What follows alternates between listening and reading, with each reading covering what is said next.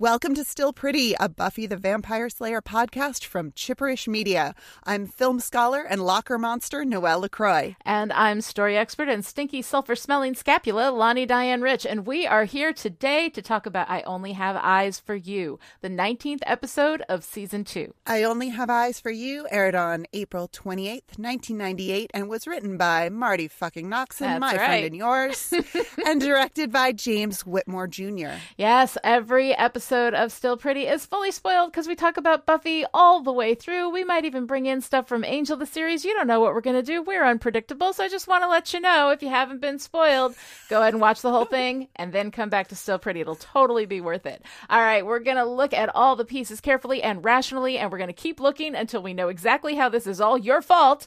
So let's go on patrol.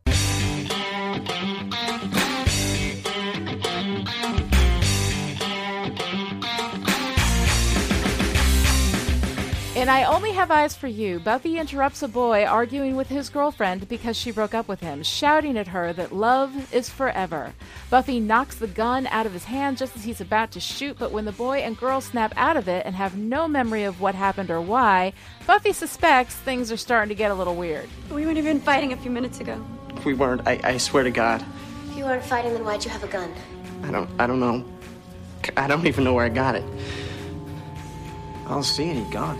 When Buffy is in Principal Snyder's office, a yearbook from 1955 falls off the shelf and she puts it back. Later in class, she falls asleep from boredom and sees a vision of a student and teacher from the past flirting, then wakes up to her teacher writing, Don't walk away from me, bitch, on the chalkboard. When a disembodied ghostly arm grabs Xander at his locker, the Scoobies get to Scoobying, trying to figure out who the ghost is and what they want. Later that night, a janitor and a teacher who don't seem to know each other well have the same argument, but Giles is too late to stop it before the gun goes off.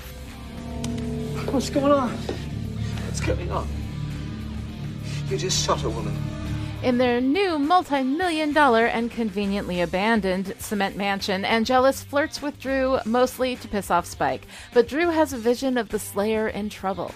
Giles is convinced that the ghost is Jenny, despite the fact that none of the specifics of the murder match what happened with her. Buffy, Willow, and Xander find the yearbook and discover that a teacher named Grace broke up with a student named James the night of the Sadie Hawkins dance in 1955. James shot and killed Grace, then killed himself, and his ghost is reliving the event. We need to shut him down before some other innocent guy goes and kills some poor nice girl and then blows his brains out all over the music room wall. Willow makes a plan to do a magical exorcism, creating a triangle around the site of the murder so that they can banish James's ghost. At the school, Buffy sees the ghosts of Grace and James dancing in the music room to I Only Have Eyes for You, and it's all sweet until James's face decomposes. Cordelia's face becomes scarred in the bathroom, and Willow is almost swallowed by the floor in the school lobby. Buffy relives the events of Grace and James' romance, and James's decomposed face yells at her. Giles rescues Willow from the lobby floor and accepts that the ghost is not Jenny. The clock strikes midnight, and the four Scoobies start the ritual to expel James from the school. The ritual fails spectacularly as a horde of wasps attacks and chases them out and forms a wall around the school. The Scoobies reconvene at Buffy's house and figure out that James wants forgiveness, but can't get it. And like Giles, Buffy sees the whole thing through one very personal and increasingly less subtextual lens. James destroyed the one person he loved the most in a moment of blind passion. And that's not something you forgive. Unable to talk about this anymore, Buffy leaves the house and goes back to school by herself. As she approaches, the wall of wasps opens to let her pass. Willow figures out where Buffy went, but the wall of wasps won't let them all back in. It does, however, let Angelus in, and after a few moments of dark taunting, both Buffy and Angelus are under the spell, playing out the gender swapped roles of James and Grace, ending with Buffy as James shooting Angel as Grace. Don't talk to me like I'm some stupid. Angel falls over the balcony, as Grace did, and Buffy heads into the music room with the gun to shoot herself, as James did. Angel, however, being a vampire, is able to wake up and find her before she can kill herself, and they play out the rest of the story, with Grace offering James forgiveness. They kiss, the souls of James and Grace leave, and then Angel. Back at the library, Giles talks to Buffy about her experience, and she tries to figure out why Grace would forgive James. Giles says it doesn't really matter, and Buffy accepts that. At the mansion, Angel is trying to wash off the love that violated him, and he and Dru decide to go out and get in a nice vile kill before dawn. As they leave Spike behind, Spike rises from his wheelchair, fully restored, but biding his time to get back at Angel. All right, so Noelle, I only have eyes for you. Honestly, this is one of my favorite episodes of the run of Buffy so far, um, and definitely, I think, a high point of season two. But don't let my love for it influence you. what is your opinion? What do you think? This is one of the episodes that I completely forgot about Oh, until I watched it again, and then. Oh my god! I mean, I think this is my favorite episode so far. Yeah, it's so good. But I have to tell you, my first thought about we were about maybe three quarters of the way through the episode, and I went, "Oh shit, Lani's gonna have a field day right. because themes. Oh my god, themes. Yeah, that whole forgiveness thing is a little bit rough. Um, and uh, we will address all of that in just a little bit. Uh, but I don't want to get too ranty right off the top Yes. at the show. Yeah, yeah, yeah. Um, That's so- fair. so let's go ahead and start talking about um, Buffy's guilt and grief. Um, I kind of love the way they track this through Angel and Buffy. Um, even though the specifics of the two situations don't quite match up, it allows Buffy to finally get some closure. Not just about what happened with Angel, but about her role in it and, and the way that she blames herself, which is something that we haven't seen come to the surface until this very specific monster shows up. And this is where the monster metaphor is so incredibly powerful. When a monster means more than just a monster, um, it can do such incredible things for the characters and how they move through the story world. And I absolutely loved it, you know, and I love that the only way to stop this cycle is for Angel as Grace to be able to live through the attack and stop James from shooting himself and offer him that forgiveness, which I think is just an incredible way to kind of play this out. Um, I love Buffy's disgust with James and the way that that tracks with her self blame for letting this happen to Angel, that she feels it's her fault, you know, because she broke him with her vagina, which of course is, you know. Is is is it Like you do. it's that vic- like you do right it's that victim blaming that you know that I, I can't really be on board with but i can absolutely be on board with buffy feeling that way because i think Yes. it's something that probably consciously she hasn't really worked through but she has felt like she did something that essentially killed angel Yeah, and and brought all of the rest of this down because Jenny is dead because of mm-hmm. Angelus, and everything has shifted yeah. in the Scooby's world, and she's just, you know, she's taking it all upon herself, and I I love I love her dismissive anger with mm-hmm. James. I mean, immediately she's like, and and even before that, Yeah. the boy in the hallway, Yeah. I first of all, I love that young couple. I love the Yeah. Mm-hmm. performance on both of their parts. I was, I mean, I'm like. Like I said, I didn't remember this episode until I was in it, and then I was like, mm-hmm. "Oh, holy crap! Like, Right. gonna, this is wow."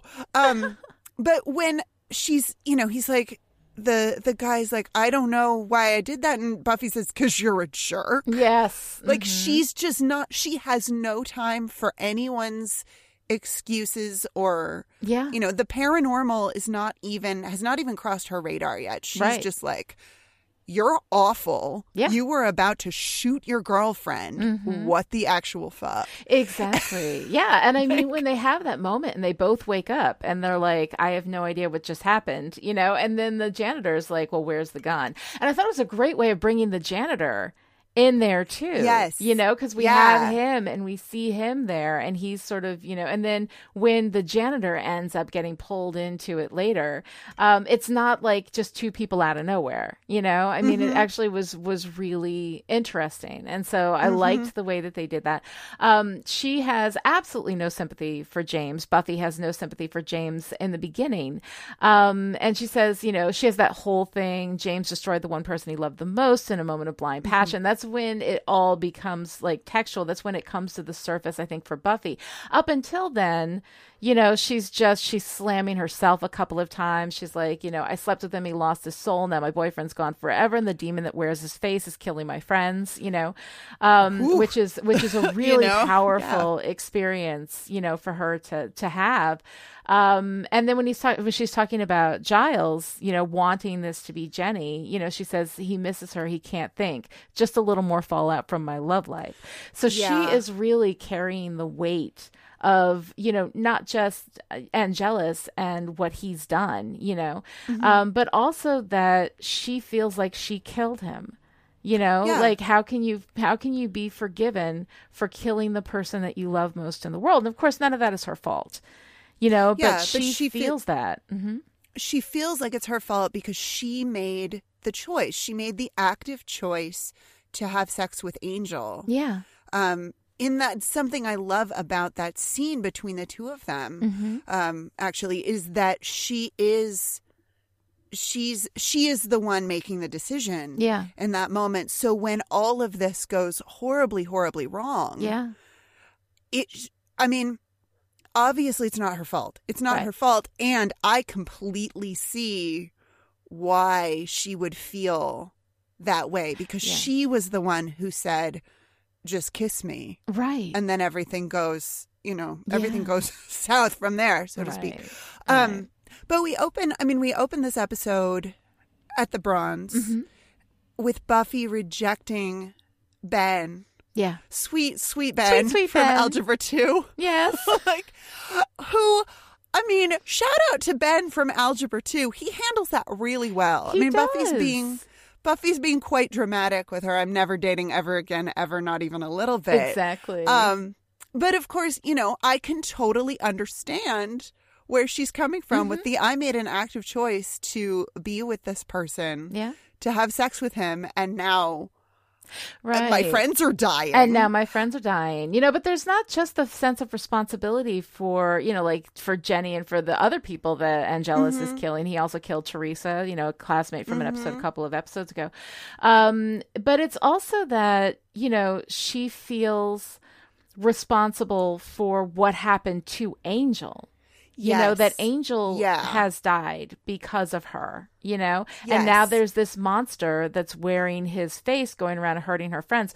So there's all this stuff but there's also this sense that you like you know and i will tell you you know from personal experience that i, I very much identify over identify much? Yeah mm-hmm. i very much identify with this because when the person that you loved reveals themselves not to be real you know, and that they mm-hmm. are actually a monster and they're out hurting people, you know, not just mm-hmm. you, but like other people as well.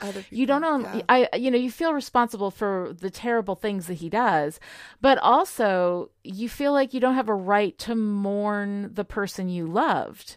You know, for whatever, because that person is gone and now there's this monster there. So you have to go through this grief process, but you don't feel allowed to have that grief process. And that does, like the, the sublimation of grief that you feel that is genuine, but you don't feel you have a right to feel it, you know, Sure. creates a lot of anger, you know, creates a lot of that, that sense of, and I can see her absolutely taking that out on, you know, on James and feeling, directing that anger over this grief that she doesn't allow herself to feel, that she doesn't feel oh, she has a right to feel, but which is also at the same time very real. You know, um, I can see that absolutely coming out at, at James, and I think that is such a such a complicated and and really accurate to the experience portrayal. Um, The nuance there is so interesting to me, and um, and just really, really well done. There's a lot of layers of things going on here with Buffy that I think are just fantastic. Yeah, it's fantastically written, fantastically performed. I love that Buffy, in order to continue to function really Mm-hmm. Yeah. goes to goes to the space of anger Mm-hmm. instead of feeling her grief Yeah. i mean whereas giles Yes. is trying so hard to grapple Mm-hmm. with this grief over jenny and really like poor giles. Yes. poor giles. My heart just breaks for giles I in this know episode it's so sad, and he's so like you know for a while there he's like out, like he's he's on the bench. Yeah. He can't function. You know he can't be a part of the team here, um, because he's not he's not addressing the reality that is. He's he's kind of trying to make it into the reality he wants, which is I think not that Jenny would you know cause people to to hurt other people, you know, um, but that Jenny would be accessible somehow. You know Yeah. that she was she was present, she was there, and so he just wanted so desperately for her to be there, and I think that that is a really cool thing too. You know, Yeah. So one of my favorite bits of Giles's process Mm-hmm. in this episode is when he comes to visit Willow Mm-hmm. in Jenny's classroom. yeah. Oh, And Willow is killing it. She's Willow's doing such a- amazing. she's doing so beautifully Mm-hmm. and she's in her element and she tells him, you know, she left great lesson plans. Like I'm just I'm just following what she left for me. And they have this sweet moment where they're talking about you know, they're talking about the lesson plans and Jenny's dedication and, Mm-hmm. you know, her computer, you know, everything that was on her computer, including her pagan and magic sites and Yeah. files. And I'm so delighted to see Willow, I know Willow's delight at that. But they're, I love that they're having this conversation that's really about how wonderful Jenny was and how much they miss her Mhm. and but they're not they're they're talking about lesson plans and Yeah. it's just oh it's so it's so so good and giles just kind of you can see him just kind of wanting to be there in jenny's yeah. classroom with her things and her you know and he's and he never he never wanted anything to do with all these computers I mean, it's like non-smelly you know yes, whatever Yes, non-tactile. Yeah. oh oh and i just got it so Mm-hmm. computers aren't smelly Yeah. but magic is Magic is Because- smelly. magic is smelly Uh-huh. oh because later on willow is stinky and giles is like good job using sulfur. Yes i know and i love the way that i love willow picking up on this new passion you know that she's mm-hmm. it's something she's so excited about and of course then they mm-hmm. immediately go into doing that spell which i think is incredible you know? The whole spell thing is very fun with them all in those different spaces saying the words you know um mm-hmm. yeah it's really and of course the spell doesn't work you know, is not effective. It basically is effective at really pissing off James to the point where he generates wasps, you know, right um, to protect the building. Um, but I love that she she comes in and finds a magical solution, and this, of course, is the beginning of our evolution of Willow as a witch. You know, this is the beginning. Like she gets that. That is something that she picks up from Jenny Calendar and carries with her, and it becomes a powerful part of her identity for the rest of the show. Yep You know, and I, mean, think and- that that's so cool.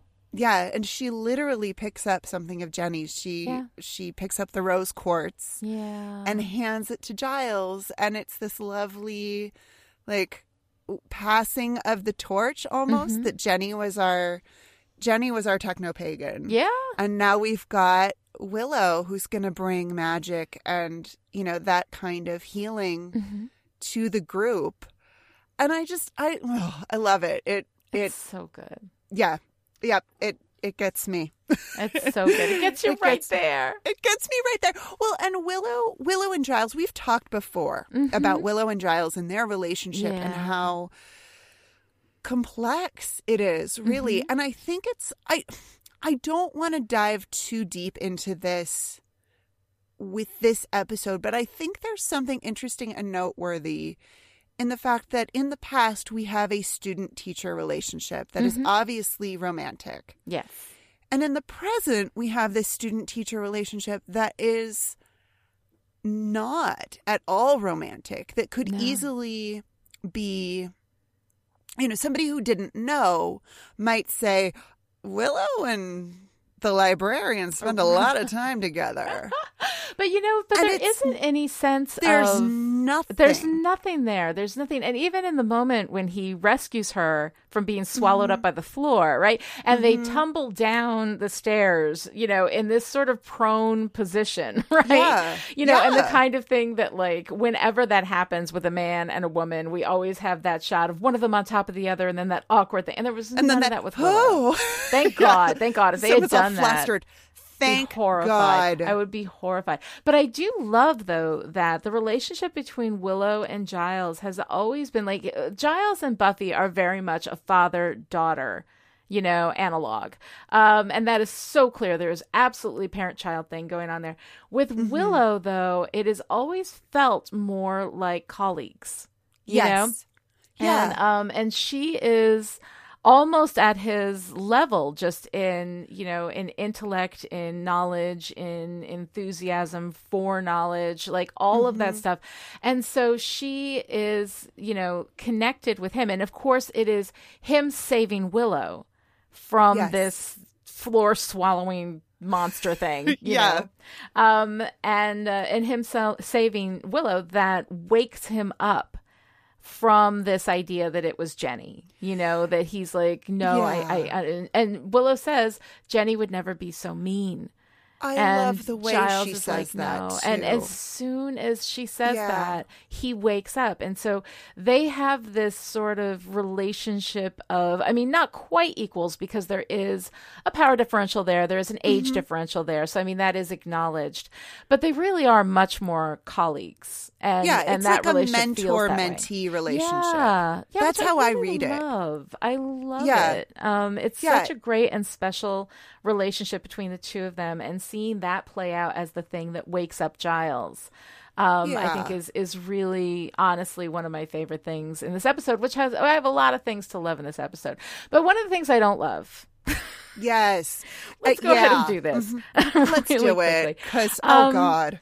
Giles and this idea of forgiveness, right? There's this thing that we do culturally where we idolize the idea of forgiveness that somebody who's had something terrible done to them, you know, it's almost an expectation that they should be the ones to rise above it and to forgive and and that makes you a better person. And that somehow if you can't forgive that that makes you a worse person or a lesser person. And and I addressed this once um on an episode of a podcast called Big Strong Yes that I did with Dr. Kelly Jones who is my co-host over on the Angel uh, podcast Still Dead um and uh, had a little discussion and so what I'm going to do rather than rehash that whole thing now is just play a clip of it for you guys to listen to and then Noelle and I'll hop back in Um, but you know, I mean, we were talking about this whole like you know forgiveness thing, and that I couldn't forgive myself, so of course I couldn't forgive him.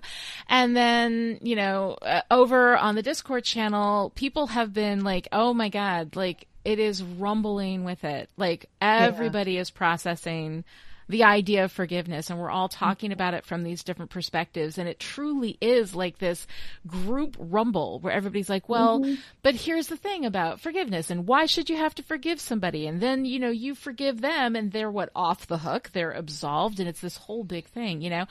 Um so it's it's been really interesting. I don't want to share anything you know from the discord chat because that's that's kind of a, a very private and sort of like a really sacred space right now. Um Right. but one of the things that we were talking about is that we were looking for another word for the concept of, of releasing the anger and resentment without it having, you know, bugger all to do with the perpetrator because, you know, fuck him, you know, like, Right. um, so I don't know, my nomination was the unfucking, you know, that like you, you unburden yourself of all the bullshit that they did to you and that you don't have to forgive them. The anger, yes, absolutely is bad for you and, and, um, the resentment and holding on to all of those bad feelings. Yeah. You know, that's, that's bad for you and you should absolutely release that, you know, but to forgive someone who isn't sorry, who continues the behavior that hurt you in the first place, no. Like I have forgiven people. I know that I can forgive people because I do it all the time. And anybody who has ever been actually sorry and has stopped, you know, the behavior that was hurting me, that was fine. I've forgotten it. Like, you know, forgive and forget, boom, done. Like life is too mm-hmm. short to hold on to that stuff. But I don't see why my ability to move on with my life is now dependent on me forgiving this asshole you know, like why is that a thing that I have to do? What do I owe him? Nothing. I don't owe him forgiveness.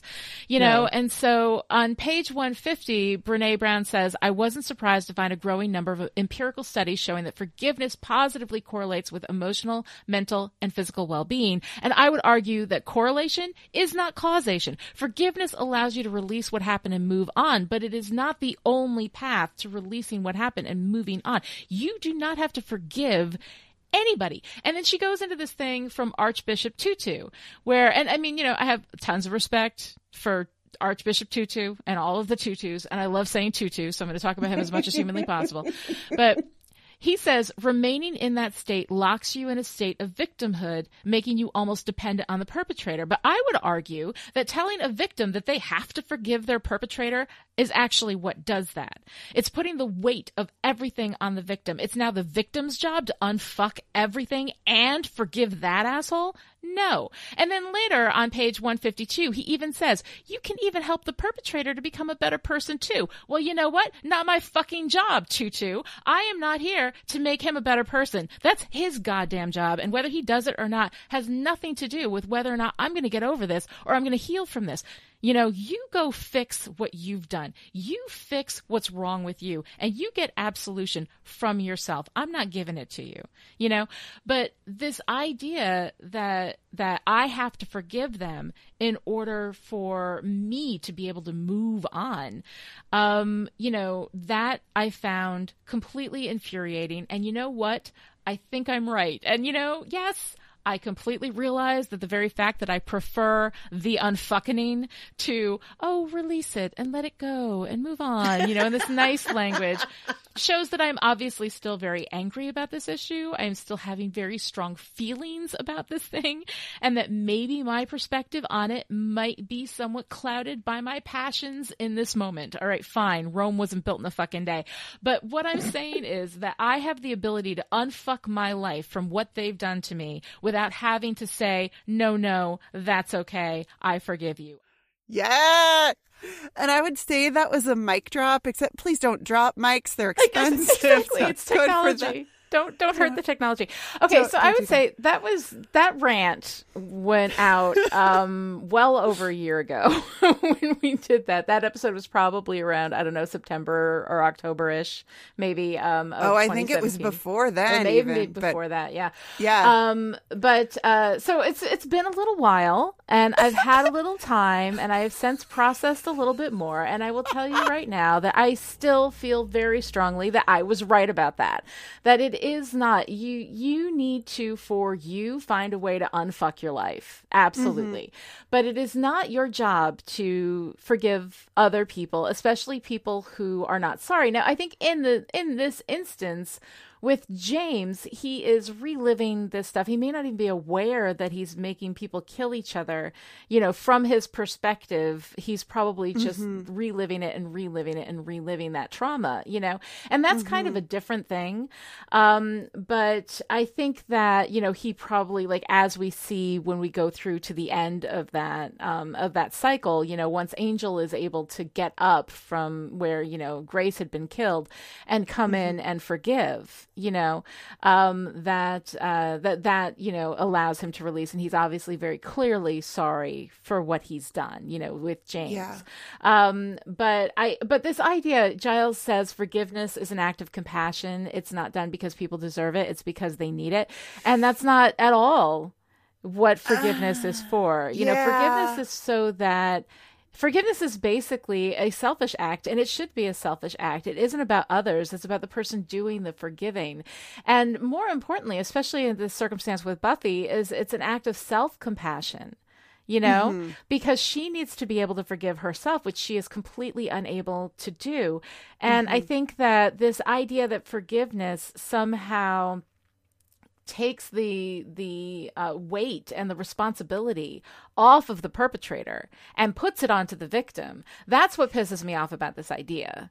You know Yeah. that it's this act of compassion that you are somehow, um, you know, under some kind of obligation to perform um, when you've when you've been victimized, and I don't think that that is is necessarily the way it should be. So I don't know. A year and, mean- and some odd later, Noelle, what do you think? Yeah, I mean, this is such a it's such a tricky situation. I mean, I'm I'm going to start with the episode because I have thoughts. I have Yes. many thoughts and feelings about forgiveness. Um, In general, yeah. hmm in general in this episode the the crucial piece the missing piece in the whole James Grace murder suicide scenario is that him firing the gun is an accident he does not Oh. he does not mean to shoot her in that mm-hmm. moment he's waving the gun at her because he's you know he's Oh, angry so you don't think he deliberately pulled that trigger? I think he deliberately, I mean, he deliberately brought a gun Well, to yeah. this breakup conversation. Yeah. Um, but no, my understanding of that moment, my reading of that moment is that he never, he didn't mean to shoot her in that moment. Mm-hmm. That the gun goes off because he's so angry. He Yeah. has, he's waving the gun at her and then it, he fires. It fires. Yeah. That's my read. That he never, you know, in that moment. Okay, this is gonna. yeah, that's I'm not my put read a- of it. But Okay, all right. I'm gonna put. but you're very generous. I'm gonna put a big old trigger warning on this for suicide. Mm-hmm. Yeah. Um. So everybody, I mean. It's a real thing. It's a real issue. Feel free to skip ahead about, I'm going to say five minutes because I'm going to go off on this. Okay. But here we go. There is a documentary about the Golden Gate Bridge called The Bridge. yeah. um, that is about jumpers, people who, you know, go there with the express purpose of killing themselves, and the it's a it's a fantastic documentary. If it's something that you feel if it's a subject matter that you feel like you can engage with mm-hmm. safely i mm-hmm. really really encourage um, people to watch this. There's one particular interview with a young man who survived his mm-hmm. suicide attempt where he talks about because the bridge is so high you have time on your way Wow. down mm-hmm. from the bridge to the water to think about what you've just done Oh my right? god. I know. And he says that in that moment, he realized that he didn't want to die in that fall as he was falling toward the water. And he was Oh able God. to, you know, f- whatever combination of uh, luck or uh, coincidence or divine Mm-hmm. intervention or whatever you happen to believe, he was able to angle his body in such a way and he made Mm-hmm. it, you know, he he made it but Mm-hmm. he does that that moment for me was just so so chilling because i have been in that space of wanting to end everything Mm-hmm. um and i think i had some intuitive sense that i would ha- that i would also have that moment Mm-hmm. of no this is not really what i don't really want to die i Mm-hmm. really want to be somewhere else or you know i want something Yeah. to change and i feel powerless to change it so um so with james and the, i i read that sort of headspace into james and the gun that he Yeah. brings the gun to this confrontation not because he actually wants to kill grace or kill himself but because he's he wants he needs a way out he needs a way to have some power in a situation where he feels completely powerless Yeah. and I mean, you've talked before about guns as unearned power. I mean, Mm-hmm. I think he takes he takes this, you know, symbol of power and dominance and and violence and control. mm-hmm. But that's not really what he wants. He never he doesn't really want to hurt her. He is a he's not really angry with her. He's sad. He's Yeah. heartbroken. And mm-hmm. I have issues with that just from a narrative perspective. The idea, and we see this a lot in fiction, that the the mad guy is mm-hmm. actually the sad guy, and therefore what he does is not really his fault, which no. I mean, mm-hmm. Yeah. but it's, I mean, it's such a complex situation for mm-hmm. me with James and the gun, and then what he feels like he has to do because he's made this horrible, fatal mistake mm-hmm. of shooting someone that he never really wanted to hurt. Mm-hmm. So that's my read. That is that's my read of that moment. So the the forgiveness for him is not about you know, it's it's not about it's not your fault. It's about I know that you didn't mean to do what you did. Mm-hmm. Yeah, I don't know. I read that completely differently. Like I I see James as one of these people and we see this actually represented a lot in in fiction this entitlement you know of mm-hmm. men to women and it's not saying that women don't do this kind of thing too you know women mm-hmm. have killed people in jealous rages before that has absolutely happened um, but the story that we get a lot is this this sense of of male entitlement to women and to women's bodies and to women's lives if i can't have you nobody can you know Yeah. um, and so I think that he went in there. He went. He got a gun. You know, he went there to um, to argue with her and tell her that she couldn't break up with him, which of course she could because she has that right. You know, um, and it is one thing for him to go there without a gun and say, "This isn't what I wanted to have happen." You know, um, that and to express how he was feeling about the breakup with her i think is okay but the don't walk away from me bitch like Yeah. that right Yeah. there no Yes. that's not okay. The and the shooting the gun i don't believe for a moment that was an accident. I think that he absolutely in that moment intended to do it. I think he immediately regretted it and was obviously clearly in shock about it after the moment had happened. Um Yeah. but i think that he absolutely meant to if i can't have you you can't live like I am not going to allow you to live. I am going to take the power in this situation. So James, I think, is a very, um, very complicated and you know, and very um, destructive person. You know, Yeah. um, and so I see this as he needs forgiveness for something that he absolutely did do deliberately. And I think that that's, and he needs to forgive himself. Now, with Buffy's analog with this, she holds herself responsible in the same way that James would rightly hold himself responsible, but Buffy is not responsible. She had no idea that any of these things would lead to where they led. Whereas James holding a gun can probably, you know, suss it out. Oh, like yeah. where that's Yeah. where that situation is going. Buffy simply had sex with the man she loved, which is not something Mm-hmm. that you can blame her for. Um, she can blame herself, and I understand that. Um, but I think that James needed to forgive himself, and that's a situation where I don't think that if you've done something terrible, um, that until you cannot be forgiven, no matter who forgives you, even if Grace forgave James, right? It's James forgiving himself that he needs to do. Um, and I think it's and and the thing is is that you cannot be totally forgiven until you've forgiven yourself, and you cannot forgive yourself until you are truly sorry. You know, Yeah. I went off in that rant about people who aren't sorry, you know, being somehow like entitled to this compassion and this forgiveness from me, um, or from any victim, you know. Um, and that's and that's not really what it is because even if I forgive somebody who doesn't deserve it and doesn't want it and isn't sorry and thinks that they had the right to do everything that they did, um, it doesn't matter because it doesn't affect them at all. You know, like unless unless I decide to forgive them to the point where I give them another shot at me, which has traditionally been the way I've done things in the past. Right. Um, so I think that like for this, James needed to forgive himself, and Buffy needed to forgive herself. Um, but it was it was Grace and it was Angel who made that possible. You know, who made that forgiveness possible by opening up that space with their own forgiveness. You know, and of course it wasn't. You know, it was Angelus who was, uh, you know, possessed by Grace You know, so you can say it wasn't really Angel who was saying, you know, you didn't kill me, it's not your fault you know and and i i love you and i i loved you Yeah. always and that kind of thing. Um so i mean the analog there doesn't quite line up perfectly but i i kind of like that it doesn't line up perfectly.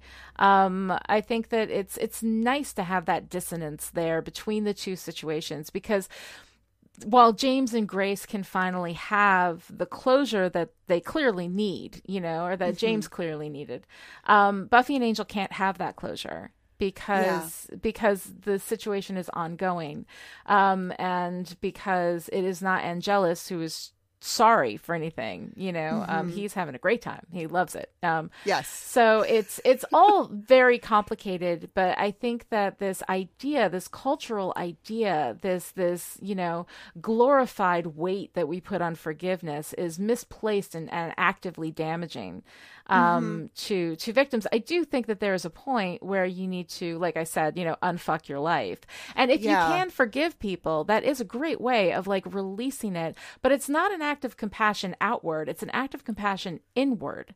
And I think that that's where it needs to be focused. That the the person who hurt you, the person who did these terrible things, they don't matter. They don't matter. You know, Yeah. you matter. And if you can't move on until you've forgiven them, then you need to do that for you. So Giles' whole bit about it's not done because people deserve it, it's done because they need it. It has absolutely nothing to do with whether they need it or deserve it. That doesn't matter. You know, it's it's about it's about the person who needs to do the forgiving and i really kind of wish i think that this this episode would be perfect if that's what giles had said you know forgiveness is something that um you know that that people need to do for themselves. You know that james needs to forgive himself. And buffy being unable to forgive herself to go into that school with this you know in this possessed place where it really is about James forgiving himself for what he did on purpose and Buffy forgiving herself for what she didn't do on purpose and she had no idea. You know, Buffy doesn't hold any fault there and James does. And I kind of like that dissonance um, Yeah. because it opens up a really complicated and interesting place to have this discussion about forgiveness. Um, but yeah, you know, your response to this episode, Lani's going to lose it, you know, was, was Yeah. entirely on board because I still, I, I still feel that same way. You know, my opinions on this have, have not changed at all. Yeah, and I I mean I have a lot of thoughts about forgiveness. Yeah. and I think that I mean I I completely agree with you that forgiveness is and really has to be I think very situation specific. Mm-hmm. Yeah. Because forgiveness doesn't really work for me. And Yes. I and I think and I think part of the reason for that is that it doesn't get to the heart of what's going on. Mm-hmm. You know, it, like people do horrible things. People do Yes. horrible things all the time. Mm-hmm. And we can understand, you know, we can say, oh, you're just a jerk, you know, like Buffy does in the beginning. Yeah, you did this because you're a horrible person. And we can also say, well, wait a minute, like the the horrible person has their own, you know, there's a reason that someone behaves that way. There's a reason that, you know, we can have compassion for Yeah. someone's, you know, Well, horrible. some people are just assholes. Some Well, it's people are true. just terrible fucking people. I mean, It, I mean, yeah. yeah. some people because they choose to be. I mean, this Because and this is where I'm getting be. like Yeah. some people like we can have I can have compassion for somebody's terrible childhood or I can have Mm-hmm. compassion for somebody's terrible experience that, you know, makes makes them so angry or so um hurt or whatever that they have to put that hurt on someone yeah. else Yeah. Mhm. that doesn't make it okay. Right. That doesn't make it. That doesn't mean oh, it's fine. You Yeah. know, James is sad, so he shoots this woman that he supposedly loves, and it's okay because he got his feelings hurt. No, that's Yeah. not. You know, that's not it at all. But we can have. It's not so much about forgiveness as it is about compassion and Mm-hmm. understanding, and also. That is not okay. Like it's yeah. not At what the same time, holding did. them responsible Yeah. for what they did. Yes. But having that compassion, you know, um, absolutely. I think that there's a space for that. Yeah. And it doesn't mean, and having compassion for someone doesn't mean that you allow them to continue to hurt you. Having Yeah. compassion, Mm-hmm. you know, oh, he didn't mean it, it was an accident. Mm-hmm. That doesn't make it okay. Right. Um, So and that doesn't mean that you let that person take another shot at you. Like that's Right. that's another thing too is that we have this thing where like you know you need to forgive and you need to be able to forgive and then and then move on and whatever And and move you know, on. and Yeah. in situations where what somebody did was you know shitty but not terrible. Like Mm-hmm. absolutely, like yeah, you know, you can't sit there and like hold on to that grudge and that anger about about you know fairly minor things or things that anybody in a bad moment could possibly have done or said. You know, I mean, Mm-hmm. stuff like that happens, right? Um, but this kind of really egregious stuff that goes way over the line, you know, Mm-hmm. um, there there is a space where you can you can both hold compassion and accountability in the same space you know and we usually Yes. kind of we separate those I think conceptually in ways that are not really helpful. Um, Yeah. That that being compassionate and still holding people accountable and not allowing them to do that to you again, you know, Mm-hmm. are things that you can you can hold within the same space. And Mm-hmm. and I I think that the the way that this episode is looking at forgiveness does not have accountability in that space. Yeah. Yeah. And we don't really know how to hold people accountable. They're, you know, we we culturally they're either all evil and all bad, you Right. know, and must be and all that kind of stuff, or we have compassion for them and we say no, no, no, it's okay, it's okay, Yeah. baby, that's fine, you know. Yeah. That we don't have that kind of central, more complicated, dissonant space.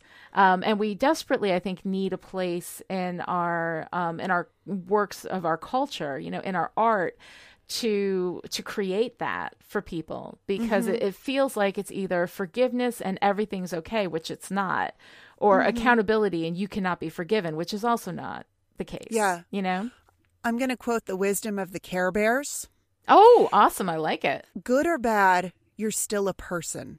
Mm-hmm. And that's where we fall off with the forgiveness thing Right. because Mm-hmm. forgiveness is like, oh, erase, erase, erase. Yeah. Never mind, it never happened. mm-hmm.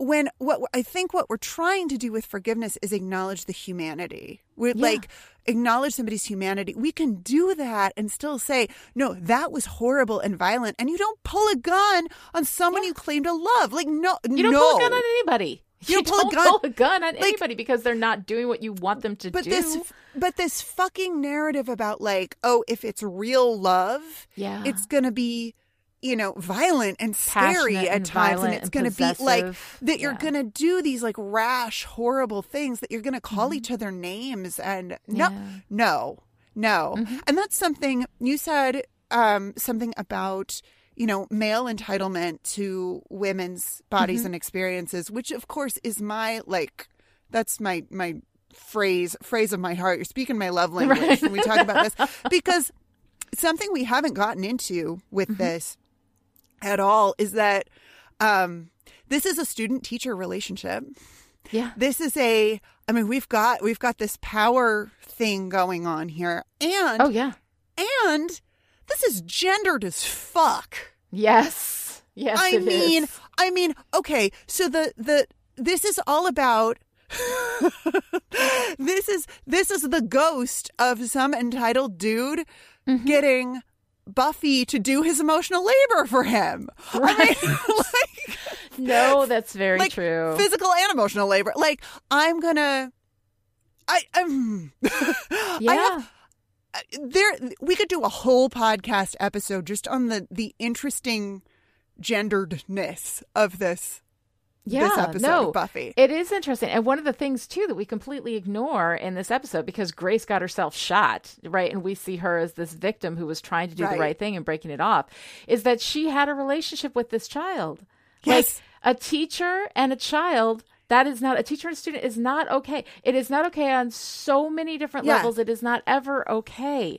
Yeah. Um, there is a huge power differential. There is, I mean, it is, it is, I would say, like on the level of a parent and a child. Like you just Yeah. don't, that's just a relationship where you don't do that. And I'm not saying that like, you know, if there's a, you know, a TA and a grad or something like that, like if there's people who are very well- close in age and they're kind of like, and it's after the class is over and they were both adults when they met and it's Mm-hmm. later, you know, that's you know that's different because because relationships can change and evolve after the fact and so Yeah. like that's you know like that's not a problem for me Mm-hmm. um but but especially when um although i don't think i could ever I don't think I could ever. I can't change like that. Once I've been a, once somebody's been my student, that's it. Like I don't think I Right, could ever they're see them in that role. Yeah. but I can understand how other people can evolve past that space, and Sure. that's fine. know. Um, you know, but and if he's if he's 18 and she's the 22 year old they just made a high school teacher i mean i can see where like after he's graduated, Exactly. after he's not the student anymore, after time has passed, That is, and I think there does need to be some time passing. yeah you know. oh for um, sure that is seriously unethical Yeah, like no, having it's, it's not even just unethical. It's just it's Like- such an abuse of that relationship. So he is a victim here too. yes Like that's wrong. He's a child. She is clearly an adult. Like that's not okay.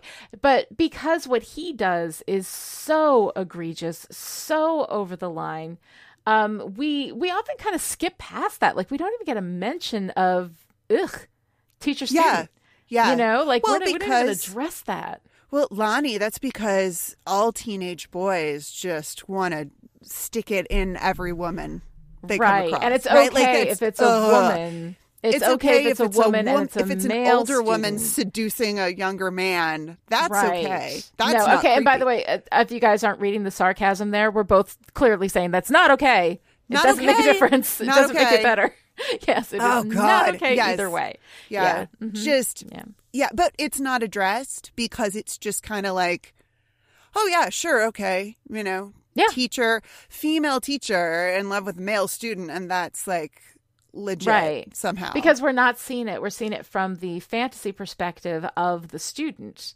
You know, and Mm-hmm. a student falling in love with their teacher, that happens. And I think that that's That completely all the understandable. time. It happens. Guilty people fall in love with their people fall in love with their therapist. I had crush I had a crush on my history TA when I was in college. He never was inappropriate, so it was Mm. fine.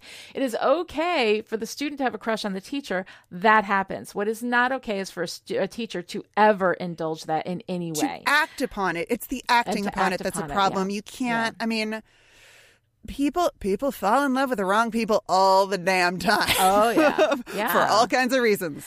And you know, and for the person in the position in the like unempowered position, you know, for Yeah. the student, for the you know, for them to fall in love with somebody who's in a position of authority, who's like all that, like that's so normal and it happens all the time. Like that is a that is a clear transference. Like it's fine. Like that's a completely normal thing. It's the acting on it. That's the problem. Um, and it, that's a problem for the person who is in the powered position. Like that is their responsibility to make sure they shut that shit down. Um, so, so all of that I think is, um, you know, is it's it's interesting that we don't address it. I think it's because of the gendered situation that we don't address it. And then to Yeah. get back to what you were talking about though, with that like gendered, you know, uh, James using Buffy to work yeah. out his emotional labor, right? But Yeah. he had been choosing men for that role. It isn't until we get Buffy and Angel specifically that we gender flip it. And I was interested in your perspective on on that. Oh man. Oh man, oh man, oh man. So I I So I think lots of things are happening at the same time here. One of mm-hmm. them that just annoys the shit out of me is Yes. James, you know, boy ghost James is going to get Slayer girl Buffy to do his work for him. That like that but I also kind of like that there's some he he chooses her because he sees her sadness and her um you know that she is going through a grief process and that and it's Yeah. so deep and so profound that and because she is the slayer and she's got this supernatural element to her i like the idea there's something charming to me about the a ghost being like oh I, yes i resonate with this person and their Mm-hmm. Yeah. sadness like i yes like i feel i'm invisible and i feel seen And I feel like know? that's why he chose her, not necessarily because he needed a woman to do his emotional labor. Although, of course, that Yeah. is exactly what happened. Yeah, and- um, but and that's yeah. what Buffy does. Buffy ends up doing that a lot in her Yes. Slayer role. It's just like, Yeah. okay, all right, you know, the woman is going to swoop in and fix this mess. Right, Um, which I think that, and this is one of those things where it's that raindrop effect, right? It's Yep. not that in this particular, very specific instance that there's anything really wrong with that because it does resonate Yeah. for her. And it is her also working out her own stuff. I mean, she is using his trauma to work out her thing with Angel. And so I think that that and her forgiveness of herself. So I think that that's okay. It's just that we so often see you know, like there's this wonderful moment in uh, "Metaphors Be With You," which uh, which Rob Hyrett is uh, doing for uh, for Chipperish Media, um, Star Wars podcast, fantastic. "Metaphors Be With You," go check it out; it's amazing. Um, but there's this one moment where he's talking about how Leia is comforting Luke uh, after the planet with everybody she knows, her entire family, her home planet. Um, has just been disintegrated and she's lost everyone, you know, is taking the time to comfort Luke and do his emotional labor for him. Um, so that is it. And, and Rob has this wonderful reaction to it, which I absolutely love. Um, but it's, it's one of those things where, um, you know, we see that so much. Women are expected to do the emotional labor and not to have reactions of their own, that they are Yeah. there to serve as an emotional midwife for everybody else, you know? Um, and so because we see that so much culturally, when we hit that here, even though there are reasons in this specific story with Buffy that it works, you can have that reaction legitimately, like, oh God, here we go again, you know? Yeah. But what I love is that, you know, so Buffy's inside, the Scoobies are at the high school. Buffy's inside. Everybody's like, oh shit, what are we going to do? Yeah. And Giles says, there's no man inside for James to possess. Yeah. And it's like, all right, cool. Like, that's like, we're safe here. But of course, that's not what happens. Mm-hmm. And I love this notion that spirits don't have sex or gender, or maybe this is a gender thing. I don't, I mean, if you have questions about gender, listen to the podcast Gender Reveal. Mm-hmm. It's completely brilliant. But I mean, there is, it doesn't seem to be about what this person's body looks like or what Yeah. role they play in society or how they're perceived. It's about that sense of understanding that James has this connection with Buffy because they need to work out their similar Yeah. their similar experiences and I just think that is so fascinating. And we're Mhm. not I don't know, there's just there's there is something so I love first of all, I love it anytime we I'm going to say gender flip, which sounds like I'm talking about a binary. Gender's not a mm-hmm. binary; it's a spectrum. You you know, Yeah. you know mm-hmm. this, and I know this, and and in stories we like to take our masculine and feminine as very binary, and we like to Yes. flip flop mm-hmm. them, and I am such a sucker for that, even when it's terrible. Um, but I do, I love this idea that in order for in order for some sort of closure or resolution to happen in this situation that we have to get outside of the you know angry angry boy pointing a gun Mhm. at you know his his uh female you know paramour like that that's Yeah. I don't know. There's something. There's something really, really moving to me about this. Doesn't resolve until we change up the the gender roles. That we change Yeah, up that context. who Mhm. is who is is whom in this situation, and I think that there's something about a deep understanding of Mhm. being in another person's position and that it's not about what someone it's not about what someone looks like or what their body parts are it's about the Mhm. emotional experience Exactly. Yeah. Well, and the thing is, is that gender, like we've talked a lot about how religious symbols, you know, in, in Buffy and in general, like already come into stories pre-charged, right? Yes. So that's why you use those symbols because they have the charge already built into them culturally from the way that we interact with those symbols and the way that we use them in our storytelling. Um, and I think that gender also comes into everything already pre-charged, Oh, right? yeah. we already have these ideas about what masculinity is and we have these very strong ideas about what femininity is And when we gender flip a story, you know, not just in this specific instance, but just in general, when you gender flip that story, you kind of break out of some of that cement a little bit around the expectations of a gender, and you're able to see this these human dynamics in a way that have that are kind of genderless in context, right? They kind of mm-hmm. break free of those spaces, yeah. and you can see it in a different perspective. Yeah. And I think that that's part of the reason why gender flipping in in a lot of these things, where we have roles that are so charged from the gender associations, mm-hmm. um, end up kind of opening up that narrative space in a way that is really interesting, and it feels freeing. Yeah. When you see a gender flip, there is that sense of like, okay, I'm free from these constraints, from this charge, mm-hmm. you know, and I can actually look at this just in the context of what it actually is. Mm-hmm. So I, I like that too. Yeah.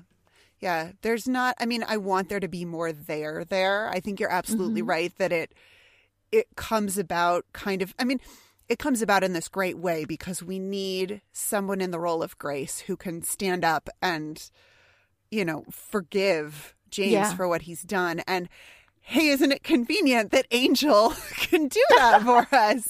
Um, right. But we also we do get this interesting connection to gender and sex and relationships, and I just I love it. It's fascinating. It is. It's very, it's very, very cool. Um, all right. So I'm going to go ahead and transition us out of this and talk a little bit about um, how we here at Chipperish Media, unlike Angel and Spike and Dru, cannot just kill somebody and steal their concrete mansion right? We can't. so we can't do that. So we need help from our loyal listeners to keep Angel, Spike, and Dru in the manner to which they've become accustomed, which appears to be living in a literal manner. Uh, Patreon supporters get benefits like exclusive content, such as our Still Chipper podcast, and they get to hang out on the Discord channel and argue with us about all the things they thought we got wrong during the show, which is always fun.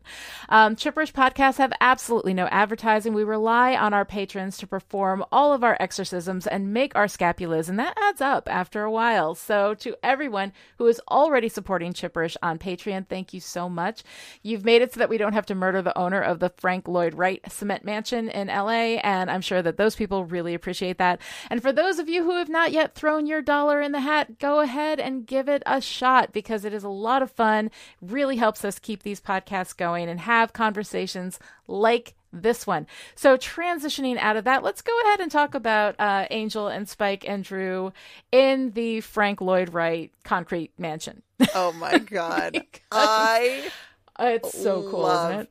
I love them so much. Yes. I love our vampire triad so mm-hmm. so much, but oh my god, give it up for Juliet Landau. Like, oh my god. We have dialed I didn't think we could dial up the the crazy with Drusilla. Yeah. But I think we did in this episode. I think No, it's it's, it's, nuts. The, and the sexy way that she is playing when Angel is God. like kneeling before her and putting his face on her abdomen. and you look at her, you cut to her face, and I'm like, is this is he is he doing something to her under yeah. there because it seems like it seems like something moved yeah mm-hmm. i don't mm-hmm. know it's it's mm-hmm. crazy mm-hmm. well and they're the angel and spike are so hostile to each other in their yeah. you know mm-hmm. quiet mm-hmm. wordplay sort of way and Dru is just like she does not care. This is great. She's having no, the time fantastic. of her life after her life. Oh, she is sure. just she is living it up. I love it. Yeah. I love it so much. But yeah, Angel, Angel being sexy with Drusilla. Yeah. I'm here for it. I'm it's kind of fun. And even if he's only doing it to taunt Spike, I still It really is love about it. it really is about Angelus and Spike. And I have to say that um, that I kind of I'm kind of here for Angelus and Spike and the sexual tension between the two of them. Like oh, this whole yeah. relationship. Drusilla is just the middleman. Like yeah, you know, yeah. it is a it is a love hate relationship, and I think that if Angel and Spike just went into a room uh-huh. and made an evening of it, yeah, you know, yeah. Um, it would it would it would it would diffuse a lot of that tension uh, Mm-hmm. which of course we don't want because this is fiction and we want to have as much tension as humanly possible. Um, but the two of them have got like they've got spark. Like Drusilla's there and Drusilla's awesome, but Drusilla is so immaterial because Angel and Spike is where all the chemistry is. Yeah. I mean, it is oh, fantastic. for sure, for sure. Mm-hmm. And for as like as wild and um kind of feral Drusilla Yeah. is, she's not sexual in the way Mm-hmm. that Angel and Spike are. She's kind of there. I mean, she does. Well, I think she's the- her sexuality, like her stuff is all on the surface. Whereas with Angel and Spike, the fact that they deeply, deeply want each other sexually is all subtextual. Oh, for It's sure. all under for sure, for sure. But I just mean that like Drusilla when she's like, I will I'll sleep naked in the dirt like the Yeah. animals. Like it's just this very like I'm just wild and free. I'm Yes. not so much Mhm. like I'm gonna turn these boys on and get them to Yeah, do exactly. anything I want. Like Drusilla is just along for the ride. Yeah. So to speak, you know, Drusilla is just like that. I this is great, and it's Mm-hmm. a very.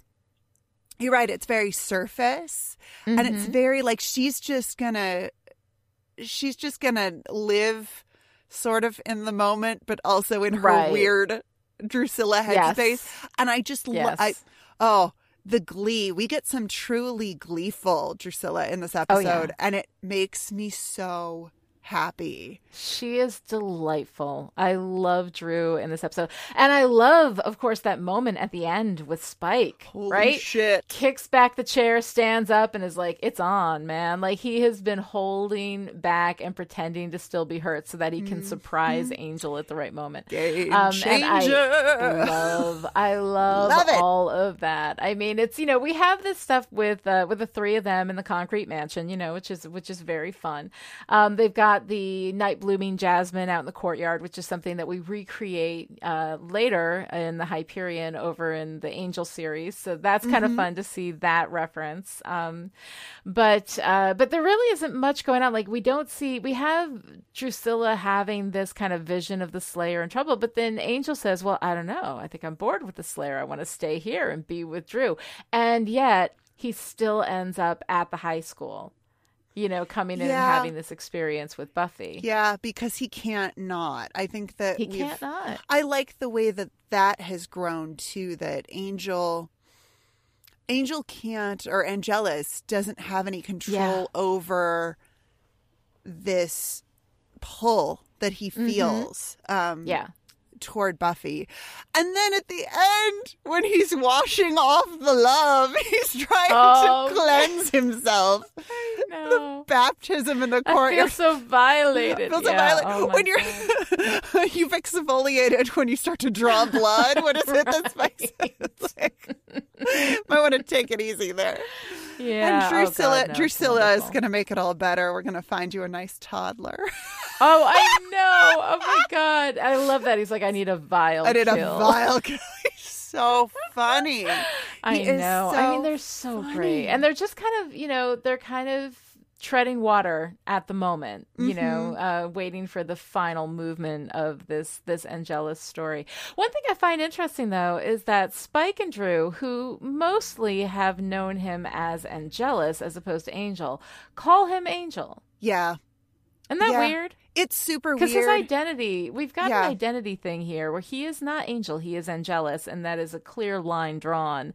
And yet, the I can see why Buffy would call him Angel. I can see Yeah. why all the Scoobies would call him Angel because that's how they knew him. Mm-hmm. But for Spike and Dru, it feels like an oversight in the script writing that oh yeah, they should have called him Angelus, but they don't. Yeah. I don't know. I could see it I could see it working either way. I kind Mm-hmm. of feel like this is the this is an extension of the um Jenny Calendar's headstone says Jenny Calendar and not right, right. you know this is how Yana we Kalderash this is how we know because this character. we this is how we the audience know this character. yeah. I think maybe I think maybe that is for the audience, but I don't know. I don't know. I mean, Mm-hmm. um, the audience would figure it out, but still, the audience it would is figure weird. it out absolutely It is weird. it is a little weird it is a little weird and it's one of those things that like you know yeah it's it's strange but um, but anyway, so I thought that, that was kind of cool. We also have some interesting foreshadowing kind of happening here in this episode. We have this uh, connection to the mayor's office. The first time we mentioned the mayor, yeah, you know, Snyder knows exactly what's going on at the Hellmouth, and he's covering it up. Um, and that moment, you know, the fear in Snyder's face when the guy says, "Perhaps you'd like to take that up with the mayor," and he's like, "No." No, nope. Um, I'll and handle it's, it's it's funny because this moment doesn't really relate to the rest of the episode or even the rest of the season. I mean, this is season three foreshadowing that we're putting in here, um, but it's kind of it's a neat little sort of uh, you know pre-planted Easter egg. At the time that people were watching this, it wouldn't have made any sense, and narratively within the episode, it really doesn't belong there. But for those of us who have seen, of course, everything that happens in this show, it's kind of fun to have that reference to the mayor to know that Snyder knows everything that's going on. And of course, we have all the snakes that have manifested um, in this episode. And then knowing that the mayor at the end of season three is going to turn into a giant snake and eat Snyder whole. Um, kind of fun, kind of a Yeah. fun little Yeah. reference. I don't know if that was a deliberate thing, if they already knew at this point that that was going to happen. Um, but it's kind of funny. And then there's this moment where Willow says the only solution is the final solution, to which Xander responds, nuke the school. I like that. And of course, at the end of season three, they do blow up the school. Yeah. So, um, so it's kind of funny that we had like those little, little, you know, Easter eggs sort of in there, just waiting to be discovered later on. Uh, and that was kind of fun. Yeah. Yeah. I love that. I love Snyder's genuine terror about the Yes. prospect of having to confront the mayor. Yes. No, it's so great. Sewer backed up. Same thing happened in San Diego. Like he's just like, oh, Snyder. No, it's fantastic. Oh, it really is great. It's it's fun to have that there, even though narratively in this episode it doesn't belong, and I would argue against it. I, I'm glad it's there because it's kind of fun. Um, one other thing that we're going to mention, just because if we don't, somebody's going to tweet at us and say, "I can't believe you guys didn't notice this." Uh, the version of the song. I only have eyes for you that was used in this episode came out in 1959, which is four years after James and Grace happened. Yep. But whatever. But we have a we have a responsibility to call that out because otherwise we will get yelled at all over Yep. the interwebs for for not mentioning that. Yeah. All right. So Noelle, did you have anything for what are you wearing? I don't really. I mean, I love I I love when we're in Buffy's dream and we've got all the, you know, big crinolines under the big old Yeah. skirts. But no, I didn't. I didn't see a lot of significance in the Mm-hmm. clothing this week. Did you pull anything? Well, in in again in this nod to foreshadowing, right? You know, we have Willow wearing a rainbow sweater, um, and of course, Willow becomes uh, not just you know the first gay character really, to, aside from Larry, the first major character to be gay, um, you know, in Buffy, but also like on TV, like the first lesbian relationship, I think is is Willow and Tara, and that's think one of the big things, of course, that's going to happen in a couple of seasons. Um, but we do have Willow wears rainbow uh, a fair amount, and that is, of course, a symbol of gay pride.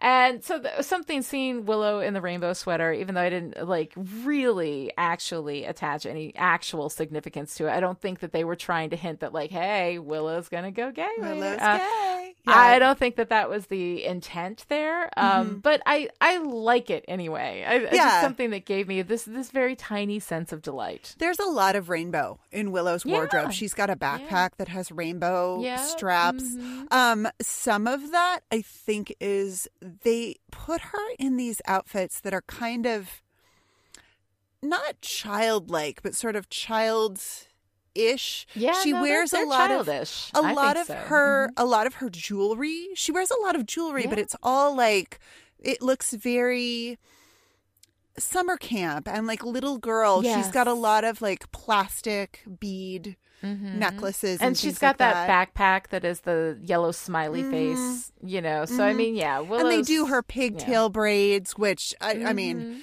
delightful, delightful, Yes. delightful. We, I don't think we get pigtail braids in this episode, but Willow with the braids. mhm. Oh my god, Yeah, it's Um, very sweet. they do try to. I think. I think the rainbow is trying to kind of. Mhm. child her down a little bit. I mean, when she's Yes. talking to Buffy about love and she says, you know, love can be nice. And that's the word she comes up with. It's just like the Mm-hmm. Yeah. sweetest, most innocent I know. read. Um Mhm. but yeah, I it delights me, and I'm always like. it is very sweet. I I, like, like- that. I like yeah. that nod to Willow's true nature. Oh. we get a lot of that. Oh, yeah. So we get her her the beginnings of her Wicca. Yep. Um, you know, we get the rainbow sweater. Um, so all of it is It's- is really really nice. It's lovely. It is and lovely. I like that.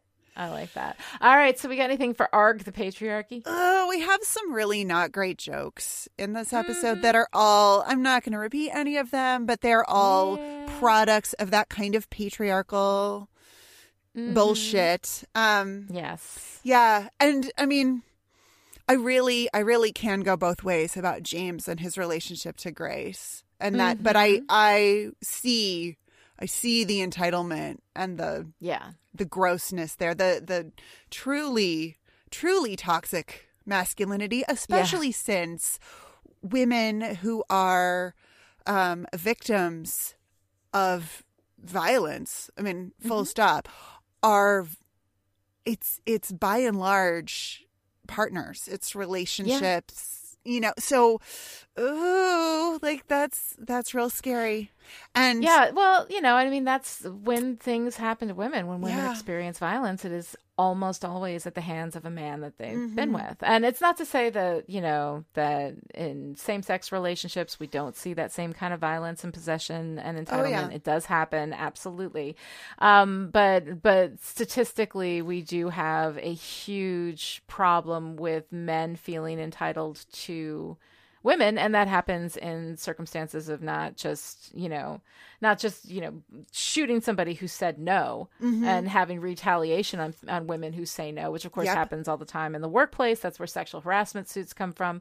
Um but that there is this um you know this sense that like you know men telling women to smile you know like the the women are expected to smile women are expected to make men feel better or men are going to hurt them or kill them or you know use their power against them in a number of different ways not always resulting in violence but often having a sense of retaliation because a woman did not behave properly uh, that is a big problem i think that we have and it does stem from uh, patriarchy and i do see hints of that flavors of that in james's approach to grace after she's Yeah. broken up with him uh, so all of that i think is something that uh, that we definitely see here um, and uh, and no, Mm-hmm. that's it's also, not great But that's also a real thing. I mean, women Yeah. get shot because they say Yeah. no, because they say no, and that is yeah, that is, you know, yeah, oh, it happens. ghastly, truly ghastly. It's pretty pretty terrible. Mm-hmm. Um, all right, so the girl power moment of the week, I pulled out uh, Willow Oh, as uh, Willow. not the moment of the week, but the girl power like existence of the Yes. week because it is all Willow in this episode. She is killing it in Jenny's class. Uh, she's figuring out and leading the spell casting as Giles is completely out of commission, obsessed with this being Jenny. Um, and she figures out that Buffy went back to the school after you know they had the upsetting conversation at the house. Um, she is completely running the show this week, and so even though we have this sense of Willow as a child. You know, I do see her as also like the adult, the Yes. leader, you know, Yeah. stepping into that position. I love that with Willow. From the moment she, you know, yells at everybody and says, Get the hell out of my library, when she says to Angel, You're going to live forever. What, you don't have time for coffee? Yep. Like everything with Willow, she is, and, and she is so much more powerful than I think she recognizes Yeah. um, than than the people around her even recognize but everybody acknowledges her authority when willow says Yes. do this thing people get to doing that thing Yeah, like without question It's and i love that about Willow. kind of awesome.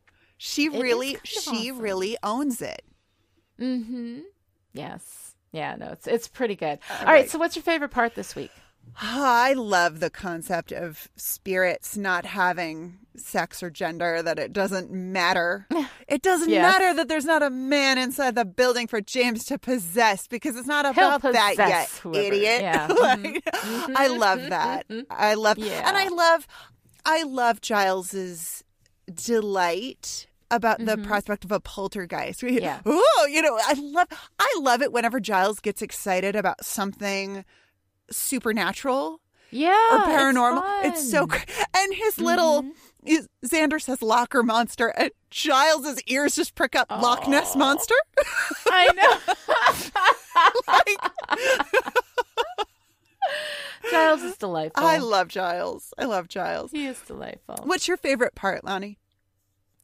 God, when Buffy becomes James, you know, and we intercut the dialogue with her and Angel and then Grace and James in the past and go through that whole thing. Um, you know, it's it's a little more the dialogue is a little more on the nose for Buffy and Angel than it is for Grace and James. It works better with Buffy and Angel, although the don't walk away from me bitch doesn't work in any context ever. It's all bad. Yeah. Um, but it gives Buffy this chance to, you know, kind of release that sense of self blame that happens in abusive relationships where the victim feels like it's their fault. And um, and I think that it was it's just so nicely done, and that whole sequence for me is so powerful every time I watch it. I love it. All right, that's it for today. To join in the discussion on Twitter, follow me at Lani Diane Rich and Noelle at Noel Aloud and use the hashtag still pretty. You can also visit the Chipperish forums. Go to chipperish.com, click on forum, and join in the fun. Or you can keep Chipperish Media going to the tune of a dollar a month or more and gain access to the live chat in Discord, where you can hang out with me and Lani and all the Chipperish patrons who have some bad boo on their hands. You'll also get access to exclusive patron content like our new podcast, Still Chipper, where the Chipperish hosts go off topic and talk about things and ideas that we find delightful. Visit patreon.com slash chipperish to find out more. You can also show your support by giving Still Pretty a great review on Apple Podcasts, or by telling your friends about the show, or by over identifying with a murderous ghost. We will be back next time with Go Fish, everyone's favorite. No, man, the worst episode. I will put it as the worst episode in the entire run of Buffy. We'll see if I still feel that way next week, but man, oh, that's not good. It's not good. Go Fish, the 20th Fish. episode of season two. Until then, we encourage you to to always challenge us when you feel it's appropriate. You should never be cowed by authority. Except, of course, in this instance, when we are clearly right and you are clearly wrong.